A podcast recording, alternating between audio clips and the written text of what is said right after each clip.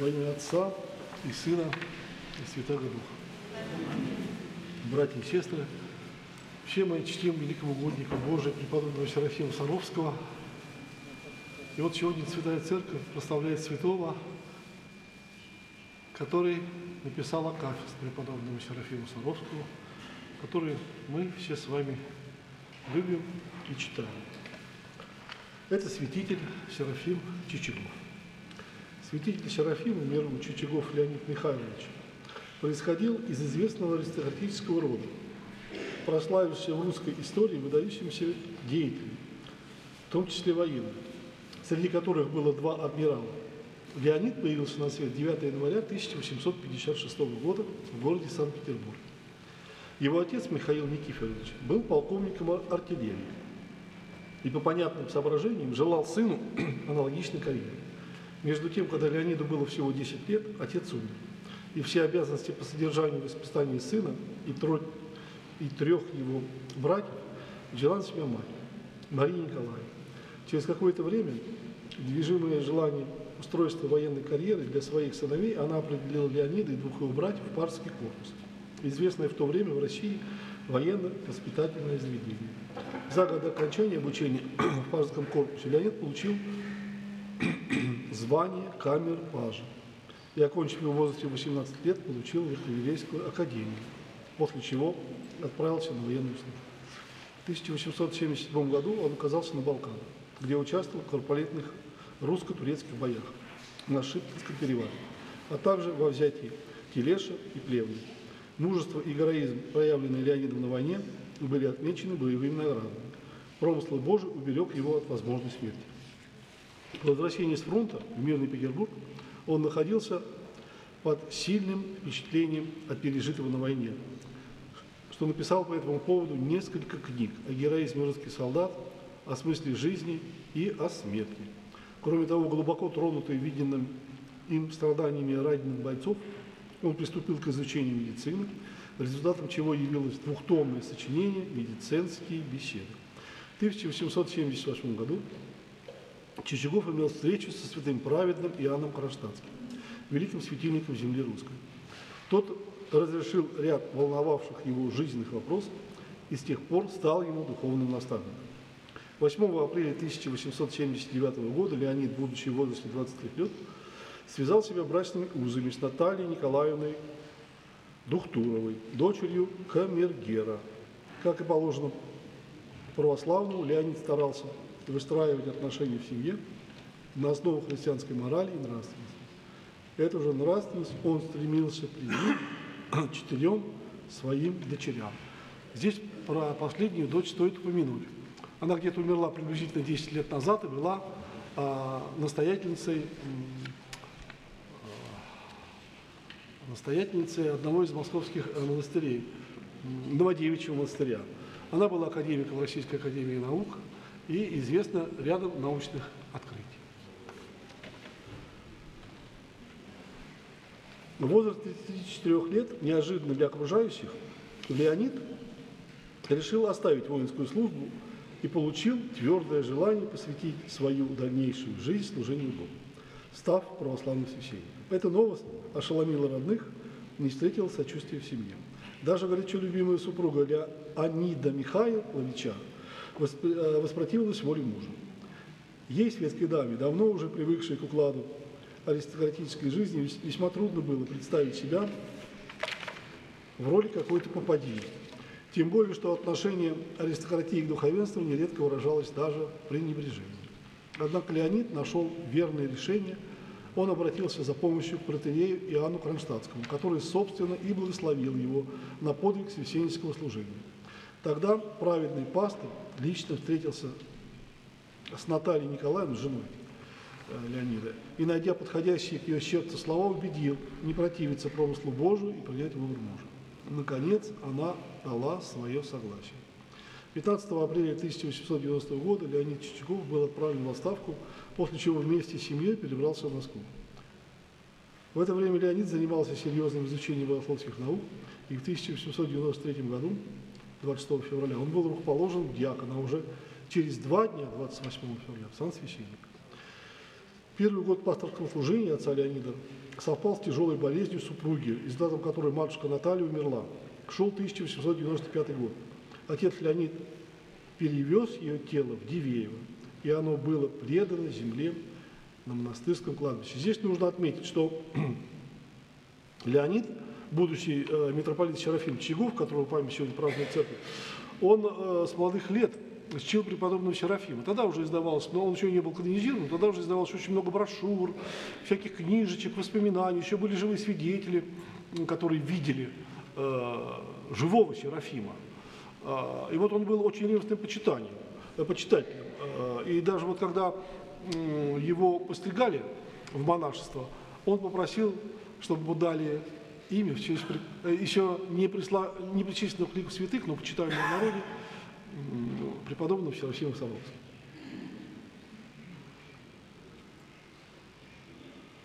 В 1900, 1898 году отец Серафим был определен для служения Свято-Троицкого лавы, Сергием Посадом. Надо сказать, что его отношения с братьями обитель складывалось не лучшим образом. Недавно аристократ, представитель высшего общества, да и к тому же не имевший серьезного монашеского опыта, вызывал в насельниках многие из которых имели простонародное происхождение, недоверие и казался им юродствующим больным. Через год старанием близких людей удалось выхлопнуть новое назначение. В результате отец Серафим перешел в Стуздальскую Спаса Ефимию обитель. 4 августа 1899 года указом Священного Синода он был назначен ее настоятелем последующим посвящением в Санкт-Петербурге. Здесь помимо исполнения общих монастырских послушаний по поручению начальства, он занимался подготовкой документов, необходимых для канонизации Серафима Саровского. А в 1903 году ему представили право разработки церемонии грядущей канонизации с участием августейшей семьи. Надо сказать, что он справился с этой задачей безукоризненно. Торжественная церемония прошла без боев, происшествий. И здесь нужно отметить, что в синодальный период всего было причислено к лику святых за 200 лет 10 святых. И вот последнюю канонизацию Серафима Саровского именно пробил ныне празднуемый э, святой Серафим Чичагов, так как он его любил, э, почитал, э, и вот когда сложился таким образом его карьерный рост, и он начал иметь доступ к вышестоящему духовному начальству, то он стал неукоснительно им предлагать что-то великого святого земного русского нужно принять. Поэтому вот то, что Серафим Саровский причислен к лику святых в 1903 году, заслуга ныне празднующего святого Серафима Чичагова. 14 февраля 1904 года отец Серафим назначение на должность настоятеля Воскресенской Новой Иерусалимской обители. А в апреле 1904 года он был положен в епископа Сухумского. Шли годы, надвигались страшные страдания время страшных социальных потрясений, нравственных испытаний и катастроф. Приближалась революция 1917 года, февральская, а за ней октябрьская. В этот период святитель Серафим служил волю Божией последовательно в четырех епархиях, а именно Сухуми, Орле, Кишиневе, Твери. Осуществляя архипасторское служение и стремясь исполнить его с надлежащей ответственностью, отец Серафим открывал приюты, больницы, приходские советы. Одним из важнейших направлений его деятельности была борьба с заблуждениями, ересью, сектантством. Вместе с тем, как отмечают историки, ему не удалось избежать некоторых острых ошибок. Так, будучи в Кишиневе, отец Шарафим, увлекшись жаром политических волнений, проникший идеями сторонников Союза русского народа, э, явился в число его вдохновителей. Между тем, это движение вместо способствовали креплению русской монархии, дискредитировало его. Вот здесь нужно отметить, что Союз русского народа первый членский билет э, получил Иоанн Кронштадтский, когда был организован. И возникает вопрос, как же мог этот союз э, как бы противодействовать э, церковному деянию, если первый членский билет был святого правильного Кронштадтского. Дело в том, что времена меняются, и подчас э, благими благие начинания, которые создаются, они впоследствии имеют те или иные перекосы. Вот так было и в данный момент.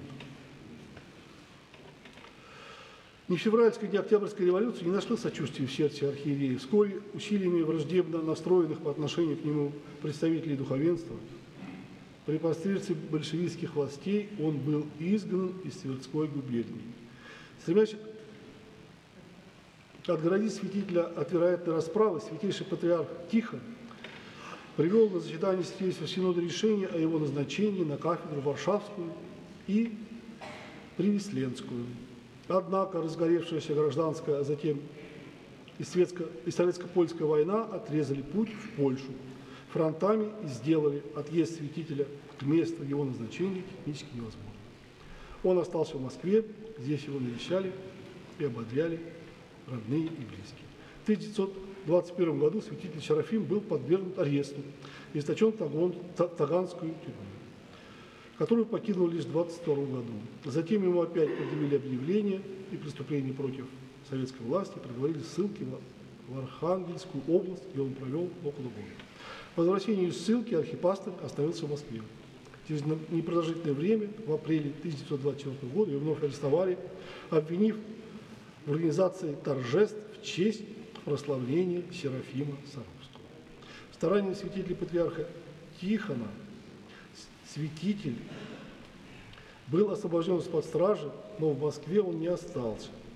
После того, как ему отказали возможности поселиться в Серафимо-Дивеевском монастыре, он раздосадованный уехал в деревню Шуи, где его приняли с радушием в Воскресенской Федоровской монастыре. В 1927 году святитель Серафим, сердечно противившись с подвижниками, э, сердечно простившись с подвижницами, отправился на новое служение.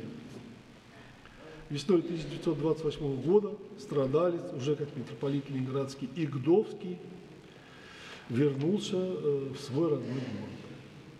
Достойно признания, что поддерживая митрополита Сергия, он не поддерживал его слепо и всецело, ровно как и не поддерживал и государственную политику, направленную против Бога и его церкви. Нужно отметить, что святитель Серафим раздражал светские власти не только своим ревностным отношением к православному служению, но и широкой проповедью, что тогда при- признавалось за антисоветскую пропаганду. В 1932 году 1932 год был э, годом массового ареста священнослужителей, в том числе и монашествующих. На фоне общего негативного отношения к священству возрастала угроза и в отношении владыки Серафима. К этому времени здоровье его пошатнулось. Все перечисленные факторы в купе послужили причиной увольнения святителя на покой. Это случилось в октябре 1933 года. Наступил 1937 год. В сентябре владыку арестовали в очередной и последний раз. Не пощадили даже его старость, ему было 82 года. Ввиду того, что арестованный не смог самостоятельно двигаться, его вынесли на носилках, а затем на машине скорой помощи перевезли в Таганскую тюрьму. 11 декабря по приговору тройки НКВД его расстреляли на печально прославившемся Бутовском полигоне. Утверждают, что день смерти святителя Серафима был предсказан ему святым праведным Иоанном Кронштадтским в словах «Помни день трех святителей». Каждый раз в этот день святой Серафим готовился к смерти. Сообщается, что владыка встретил ее не только как истинный воин Христов, мученик за веру, но и как подлинный офицер, не преклонив пред палачами главы, не заморав чести христианской, христианской и архипасторского достоинства. Здесь нужно еще отметить, что преподобный э, святитель Серафим Чичагов всю свою жизнь был проникнут э, Дивеевским монастырем, постоянно туда ездил, там молился до, еще до, приши- до принятия священнического сана. И вот с тех, с тех пор он начал составлять э, не только житие преподобного Серафима Саровского, но и летопись Серафима Ди- Дивеевского монастыря. И вот эта летопись, она была переиздана уже в начале 90-х, она представляет собой где-то 800 страниц, где подробно описывается вот воссоздание и становление вот Серафима Дивеевской обители. Э, Святителю Отче Серафиме и преподобный Отче Серафиме Саровский, молите Бога о нас.